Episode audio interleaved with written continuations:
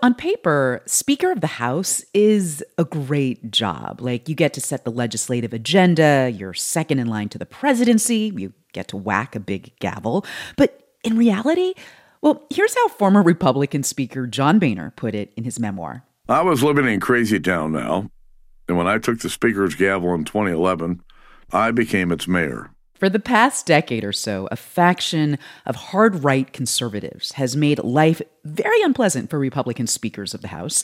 Boehner called them the Chaos Caucus. Here he is in 2021. Uh, sometimes I get the idea that they'd rather tear the whole system down and start over uh, because I've never seen anything that they were for. I, I know what they're against, uh, but I've never really seen what they're for. As so called Tea Party Republicans, those conservatives helped push lawmakers into a government shutdown over the Affordable Care Act back in 2013. Reorganized as the House Freedom Caucus, they booted John Boehner out of the Speaker job in 2015. And that is when they first turned their sights on Kevin McCarthy. All right. Um, I think I shocked some of you, huh? That year, the California Republican dropped his bid to succeed Boehner as Speaker in the face of objections from the Freedom Caucus. I'll stay on as Majority Leader. But the one thing I found in talking to everybody if we are going to unite and be strong, we need a new face to help do that. Fast forward to this week, and the Freedom Caucus is still working to keep the Speaker's gavel out of McCarthy's hands. As of Wednesday afternoon, Kevin McCarthy had failed to secure the job after six votes on the House floor. It's been a century since it took more than one vote to elect a House Speaker. After the first three rounds of votes, Congressman Kelly Armstrong of North Dakota voiced the frustration of establishment Republicans this way. There's a small group of members in our conference who have a unique and, quite frankly, enviable political position. They win when they lose. If they lose to the Democrats, they can blame the left. If they lose to the Senate, they'll blame the swamp. If they lose to Republicans, they'll blame the establishment and they'll continue down that path without ever actually having the responsibility of having to govern. Consider this. Year after year, a small band of hardline House Republicans has managed to throw obstacles in the way of GOP leaders, disrupting their own party's plans and sometimes even grinding Congress to a halt. We'll look at how they've done that and what it means for the next two years. From NPR, I'm Ailsa Chang. It's Wednesday, January 4th. It's Consider This from NPR.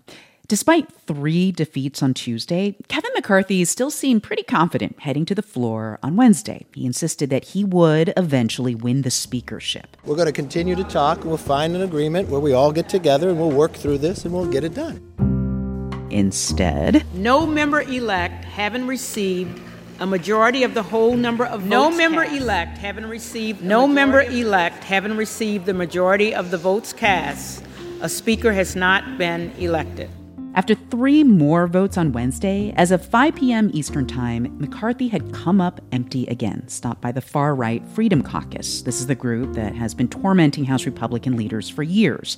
NPR talked with one of McCarthy's opponents, South Carolina Republican Ralph Norman, about his objections. Norman said he doesn't see McCarthy as a true fiscal conservative. He wanted McCarthy to agree to insist on major spending cuts or force a government shutdown this fall, which is an echo of what happened back in 2013. I want to know here's my question. If next September, if we're faced with another um, crisis and either raise the debt ceiling or shut the government down, will you shut the government down? If he says no, I'm out. I'm out. He's got to do that. So, how did this relatively small group of lawmakers come to punch so far above their weight? Well, to tackle that question, my colleague Mary Louise Kelly caught up with Paul Kane, senior congressional correspondent and columnist for The Washington Post. If I were to ask you, just describe this group that is set on hmm. sinking McCarthy's speaker hopes, what would you tell me?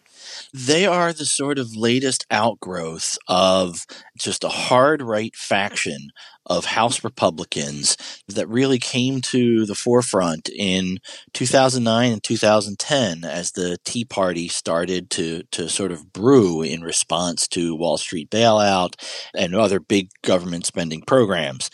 And uh, they've evolved and evolved. By 2015, they created something called the House Freedom Caucus. Mm-hmm. But this is sort of the latest iteration. A lot of these folks that are now McCarthy's biggest antagonists have only been around a couple terms.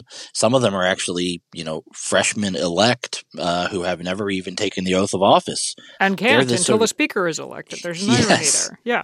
Yes. Um, and they're really taking the idea of tactical warfare for the sake of warfare. Um, there's really not a whole lot of policy positions that they're advocating. It's more like blowing stuff up uh, just so you can blow stuff up. Well, and you said they have evolved and evolved over the, the decade or so that this group has been around. I mean, how straight a line would you draw between the Tea Party in 2013 and the Freedom Caucus today? There's definitely a, a, straight line with a few zigs and zags along the way. But, you know, like Jim Jordan was a co founder of the Freedom Caucus.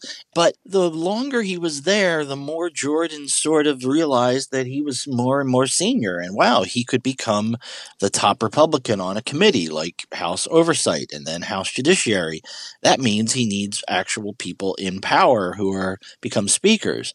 And so now these other folks who are are leading this current fight uh, against Jim Jordan, who is Jordan is being a big uh, backer of McCarthy. Yeah. Um, these are the younger, newer folks who don't have these plum gavels to to become chairs. So they're the ones who are taking up this this fight now.